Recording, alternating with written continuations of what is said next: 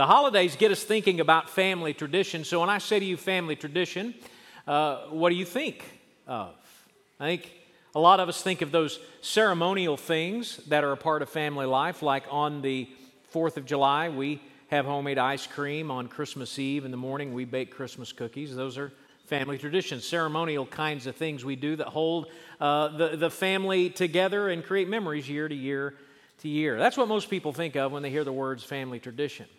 When I hear the words family tradition, I think Hank Williams Jr. That's, that's what I think of, and some of you may be old enough to know what I'm talking about. I, I grew up in a home where my dad owned and operated a little small country and western radio station, and at the time, you had to be 14 years old before you could operate the equipment. So on, the, on my 14th birthday, I applied for a third phone radio license, is what they called, so that I could be a DJ at my dad's station. I got that in. I was so excited, and I began to be a DJ at 14 years old, little country uh, western music uh, radio station. And one of the songs that was most popular, requested, was a song called Family Tradition by Hank Williams Jr. Now, it may surprise you, Hank Williams Jr. is not singing about baking Christmas cookies or making homemade ice cream in that song.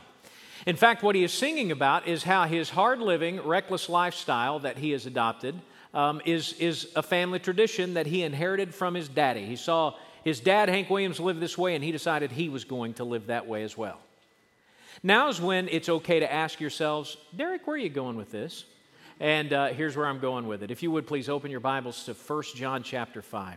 1 John chapter 5. Today, uh, the message is called Family Tradition because it will teach us that there are certain characteristics, lifestyles, actions, habits that are to be family traditions for those who claim kinship with God as Father through Jesus Christ our Lord. And the idea of family is going to hop in on us really, really quickly. You'll see it right off. I hope you found 1 John chapter 5. If you would please stand as we honor the reading of God's word this morning.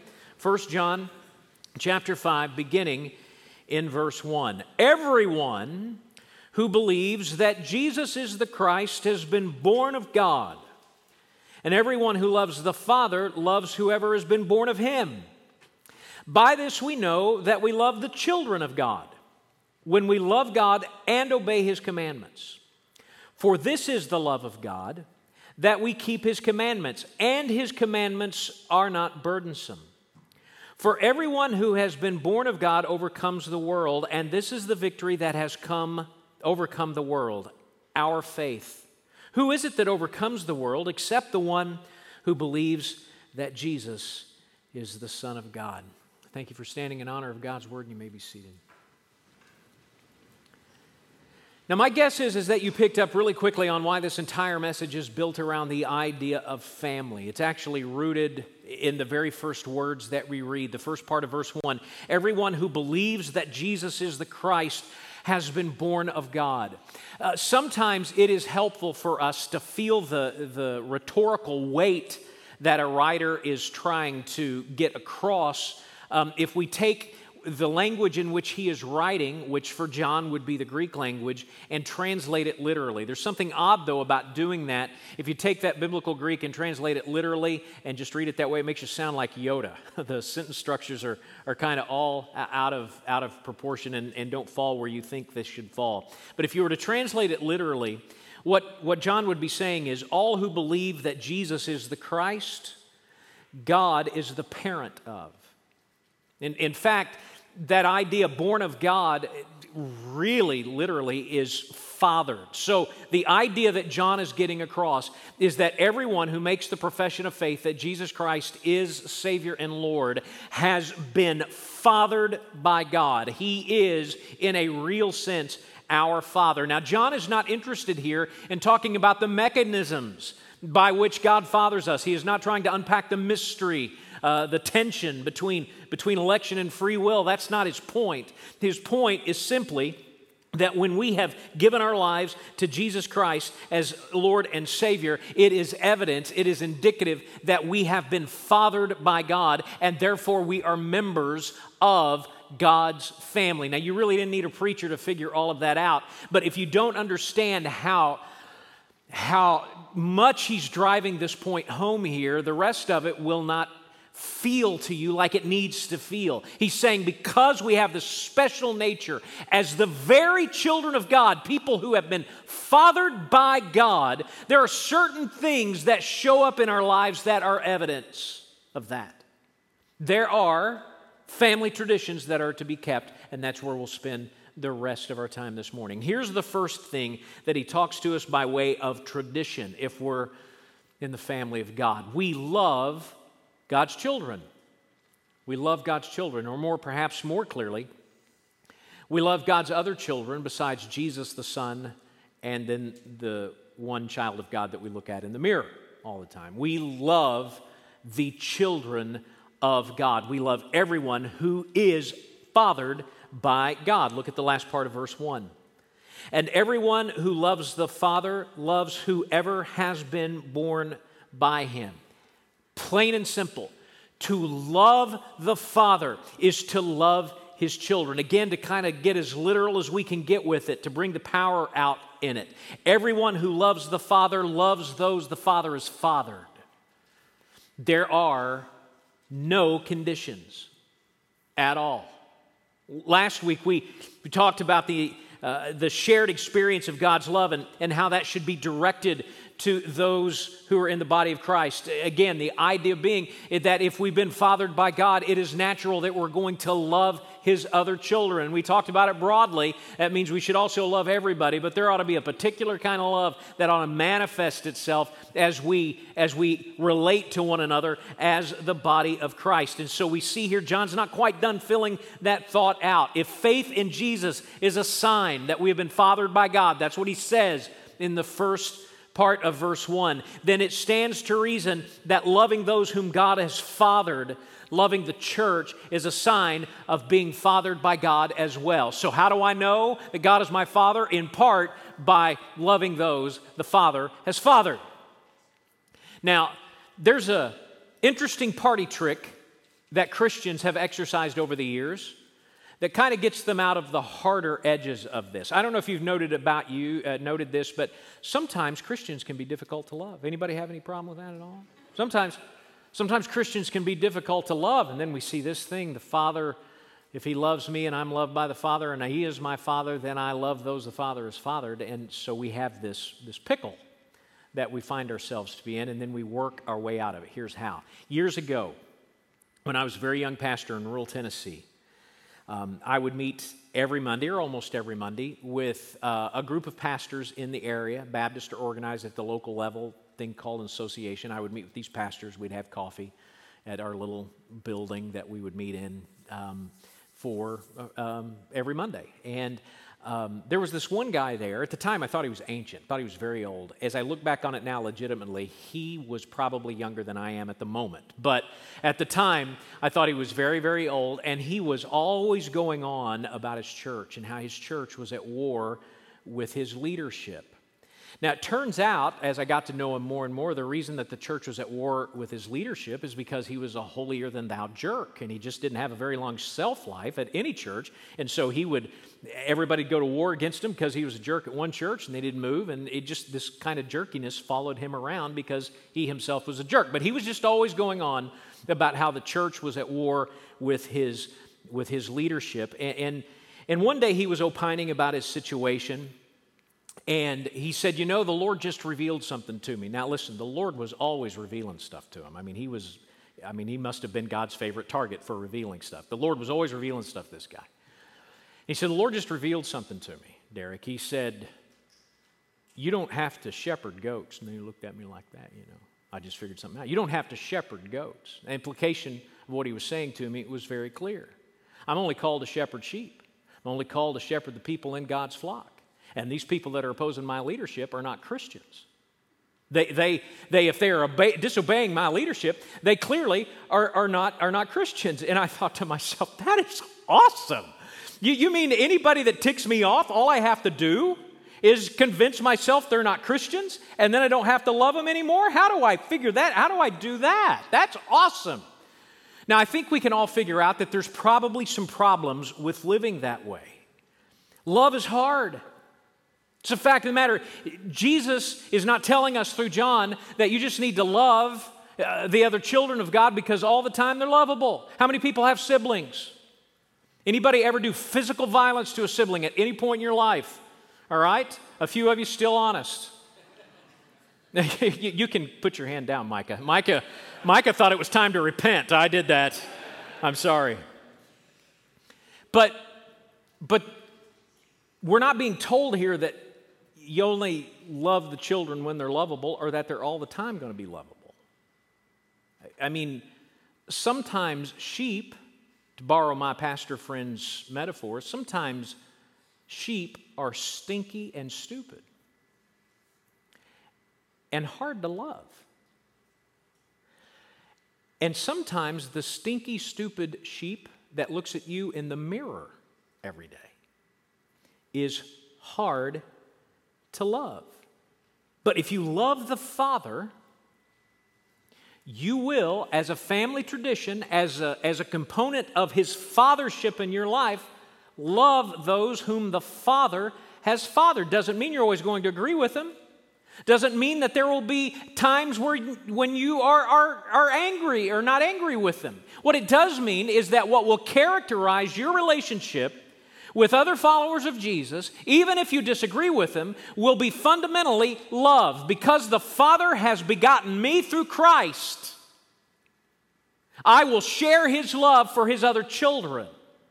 One of the signs of being uh, the Father's child is a love for those whom the Father has fathered. And it is a family tradition then that we love God's children. Next, we're told that it is a family tradition that we obey God's commands, that we obey God's commands. That thought comes to us beginning in verse 3. By this, we know that we love the children of God.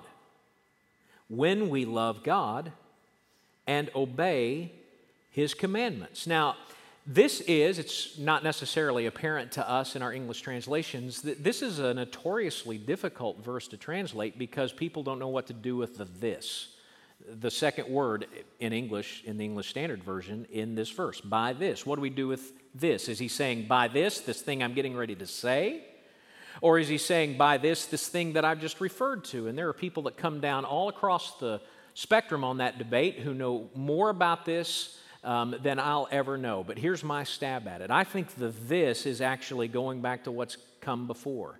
And I think ultimately what he's referring to is having been born of God.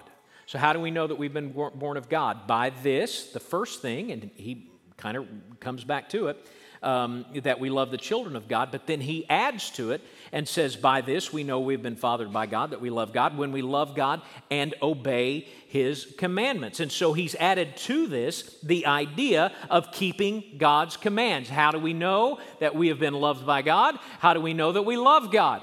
By keeping his commands. And he expands that into verse 3. For this is the love of God. Here's, if you want to know what it is, if you want to know what love for God actually is, this is it. For this is the love of God, that we keep his commandments. Now, I want to stop right there because the last part of that verse is super interesting. I just don't want to touch on it right now.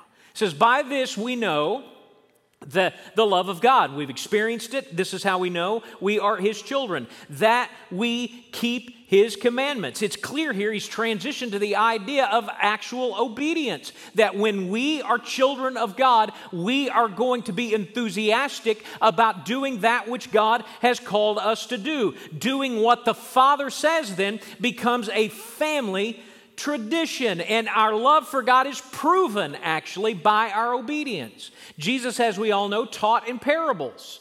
And one of the parables that he taught that doesn't get as much press as all the others is known as the parable of the two sons. It comes to us in Matthew chapter 28 or 21, verse 28. You don't have to turn there, it's short. I'll just read it to you. It should be on your screens.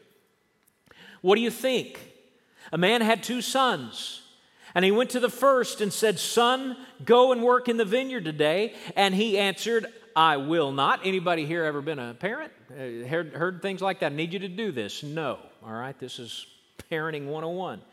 The child said, I will not. But afterward, he changed his mind, he went. And he went to the other son and said the same. And he answered, I'll go, sir. In other words, I'll do it. Anybody here, parent, ever heard that? I'll do it, I'll get it done. But he did not go. And then he asked a simple question Which of the two did the will of his father? And they said, the people he was challenging, they said, the first. What's Jesus doing here? Jesus is talking about the idea that love for God cannot be lip service. We can't just simply say, I love God. We can't simply say, um, I feel something towards God. We can't simply emote. That's not love for God. What is love for God? Love for God, Jesus is saying, is doing His will by obeying His commands. He's, Jesus said that, so, so John picks it up. We know that we love God, that we have been fathered by God by loving those whom the Father has fathered, and then by doing what our Father says to us. This is the family tradition. Now, I don't know about you, sometimes, just like the Father's other children are difficult to love, sometimes it's difficult for me to do what the Father says for me to do. As a matter of fact, I've learned another little party trick here is that if I find myself uh, finding it easy to do certain kinds of things, that I just build my moral code around my strengths. I mean, there are a lot of things that I don't struggle with, like you. There are a lot of things we don't struggle with at all. So I'm going to build my little moral code around this. Then I'm just going to rationalize away the hard edges. I can say, well, those things are important, but it's, it's more important that you do this. And, and I do this, so I, I really do love Jesus. When I was growing up, it was all the idea of dancing. All right? Baptist, when I was growing up, didn't believe in dancing, or at least didn't believe in doing it well, from what I could tell. And so that was one of these things. Now, I don't even know where you'd start to build a case for not dancing um, in, in, Scripture. Um, but, but that was one of the things, and they just kind of deified it and they put it right there in the middle, and this is proof. Um, but those same people that said the way you manifest um, love for God is by obeying the command, wherever that is, not to dance, could also just treat other people in the church terribly. They just rationalized, rationalized those things away and again, what John is saying here, just like he didn't make any kind of wiggle room, you only have to love the lovable children, he's, he's not saying you only have to do the easy commands. You have to do all of them. Then he says this this is the last part of verse 3 and his commands are not burdensome. There's joy in doing it. You want me to do this hard thing, God, Father? Yes, I'll do it. I'm enthusiastic about it. I mean, when the children were small, they'd have these kind of golden moments where they just wanted to do everything you asked them to do. They wanted to be your best little helper. So Caleb and Abby would follow us around. What can I do? Well, I want you to do this. And man, they'd throw them, their little bodies into doing that, and they'd be so excited. And the reason they were so excited about doing it is because they just loved dad and they just loved mom. They just wanted to do what mom and dad wanted them to do. That's the picture here. We are so enthusiastic about honoring the father that we'll do whatever it is that He asked for us to do. So there's two family traditions we've talked about so far. Eh, part of the family tradition, part of being in the family of God is you love the other children, you love those whom the Father has fathered. Second thing is, is that you obey the commands, all of them. You don't try to rationalize the hard ones away, and that thing is not a burden. And I'm telling you, if we stopped at verse 3, this sermon would be terrible news. Terrible news. Because I have a hard time sometimes loving others. Sometimes some of you tick me off. Sometimes I may tick some of you off. Sometimes God asks me to do some things that are clearly seen in His words that I'm just not quite ready to do, or let go of things I'm not quite ready to release. And so, if being a part of the Father's family, if truly being fathered by the Father means that these things got to show up in my life perfectly, I'm sunk. And so are you. Were it not for this last family tradition. Not only do we love the Father's children, not only do we uh, obey the Father's commands, finally, we live in the Father, we live in God's strength. We do these things because of the strength of the Father in us. And this is what we need to hear. more than anything else today. It, we, it begins to, to unfold in, in verse 4. He says, For everyone who has been born of God overcomes the world. Now, he's saying everyone who has been fathered by the Father in this moment overcomes the world. Now, the world is, as we've said before, it references the system that is in rebellion against God that manifests itself as individual sin. So, so what he's saying here, let's make sure we get it. The ones who have been fathered by the fathered overcome, have overcome that system in opposition to God, have overcome sin. He's saying that the experience of the Father's children is that they have overcome sin. And he didn't qualify. Let that sink in for a minute. They have overcome sin. And then let's keep reading. How are we able to do this? How is it that we've overcome sin? And this is the victory that has overcome the world. This is how you have overcome the world, our faith. Overcome by our faith. John does something with that word faith in this verse that he doesn't do in any of the rest of his writings. In, in his other writings, faith carries the idea of belief. But here, and only here in all of his writings, it carries the idea of confession. So, what he's saying is, is that the reason that you have overcome sin is because of your confession of faith in Jesus. So then, what he's saying is, is that the reason that you have overcome sin is because of Jesus. And then, if you start tying everything together, you realize how much grace is involved in that. Because I think sometimes when we think about our confession of faith in Jesus Christ and we see some others who have not given their lives to Jesus Christ, our tendency is to think, well, they're just not as smart as I am, or they're just not as spiritually gifted as I am, or they just aren't as holy as I am. That's why they haven't received Christ. I received Christ because I just figured it all out. Go back to verse 1. Everyone who believes that Jesus is the Christ has been born of God. God, meaning what? Meaning they didn't figure it out. The reason they came to that confession of faith in the first place is because God fathered them. You cannot make the profession of faith that Jesus Christ is your Lord and Savior, that He is the way, the truth, and the life, and no one comes to the Father but through Him, had it not been for the fact that He loved you first, that He fathered you. I had nothing to do with my physical birth, and I had nothing to do with my spiritual birth. And so when I have given my life to Jesus Christ as Savior and Lord, there is a, there is a thing that happens as, as an outflow of that that I share in Christ's victory. His victory over sin becomes my victory. And it's more than just my victory in that my standing is changed, it becomes my, my victory in the actual living out of my life. Everyone who's been born of God, everyone who makes this profession of faith, puts all their chips towards the middle with Jesus. Everyone who does that overcomes the world, and this is the victory. This is how it came about our faith, our faith in Jesus. And then to drive home the point of grace in all of this, he says, Who is it that overcomes the world except the one that believes that Jesus is the Son of God? Who is able to overcome the world? The person who has given their life to Christ. Now, what does it mean to be a follower of Jesus? It doesn't mean that you just get to go to heaven when you die, and that's the only thing we sell as Christians.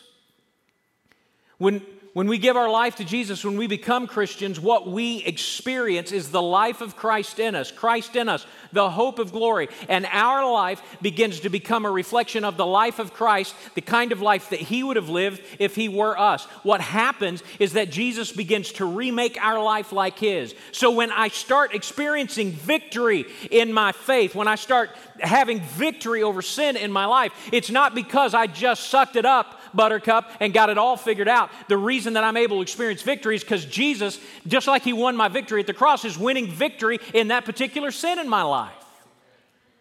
It's Jesus. I live in that strength, not my own.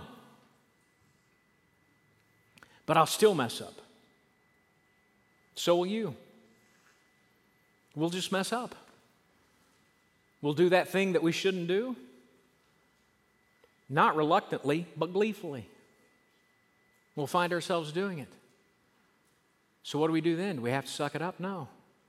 Remember what, what John said at the beginning of this letter. Some of the most famous words in the letter. If we say we have no sin, we deceive ourselves and the truth is not in us. But if we confess our sins, he is faithful and just to forgive us our sins and to cleanse us from all unrighteousness. I sin by not loving someone. I sin by not obeying the Father's commands. I betray my heritage. I don't keep the family tradition. Does that mean I'm excommunicated from the family? No. I repent, I confess, and I live continually in that grace that was shown me at salvation. You know why that is able to work? Because of how much of your sin you were saved from at the moment of your salvation. Do you know how much sin you were saved from at the moment of your salvation? All of it. All of it. Meaning what? For me, it meant every sin that I committed up until about 8 o'clock in the evening on March the 26, 1978. But it also meant every sin that I've committed since then. Jesus didn't just even the account and said, now go figure it out. Jesus obliterated my sin on the cross and put me in right relationship with God through Him by His grace, and then gave me His life to live it out. Listen, since March 26, 1978, I've figured out ways to sin that would blow your mind and have done it. But even that was forgiven because the grace of Christ is sufficient. And that grace of Christ that was sufficient to save me at the moment of my salvation, saving me of everything in my past and everything in my future, is the same grace that is sufficient for me when I come across someone that is difficult to love or I'm just being plain selfish and don't want to love. His grace is enough to have my life begin to reflect Him and love those whom the Father has fathered. His grace is enough, His grace is sufficient. When I find something in my life that is contrary to the Word of God, to have victory over it because His life gives me that kind of victory. And so, we have these family traditions we love God's children, we obey God's commands, we live in God's strength. So let's do what this passage naturally asks us to do as we close. Let's ask ourselves if we've been very good kids. You're a child of God, but do you really love your brothers and sisters? How do you talk about the church? How do you talk about other church members? How do you talk about church leadership? How do you handle disagreements with other brothers or sisters in Christ? Do you spend more of your time looking at the shortcomings or disagreements that you have with other brothers and sisters than you do praying for them? You're a child of God. But could someone tell it by your effort to obey God's commands? Without knowing it, have you adopted the moral code book of another group, peer group, family? region of the country, political party, instead of making an effort to live uncompromisingly by the commands of God? Do you spend more time rationalizing away God's harder commands than you do trying to yield yourself fully to whatever God wants to do to put your life before Him as a canvas upon which you'll paint the life of Jesus? You're a child of God. But do you spend more time living in the power of self belief? I've got this and I can figure it out and I'm just better than anybody else at this spiritual stuff? Rather than you do living humble and amazed by the grace that sustains you every single second? If people were honest with you, would they tell you they find yourself to be a humble, grace dependent follower of Jesus? Or would they tell you that they find yourself to be a boastful, arrogant, Pharisaical legalist who's always pointing out everybody else's flaws but has yet to look in the mirror? Loving God's children, obeying God's commands, and living in His strength to do the first two are signs that we've been fathered by God. They are family traditions. And so let's live in a way to make the Father proud and understand that the starting point for that is surrender to Jesus as our Savior. Let's go to the Lord in prayer.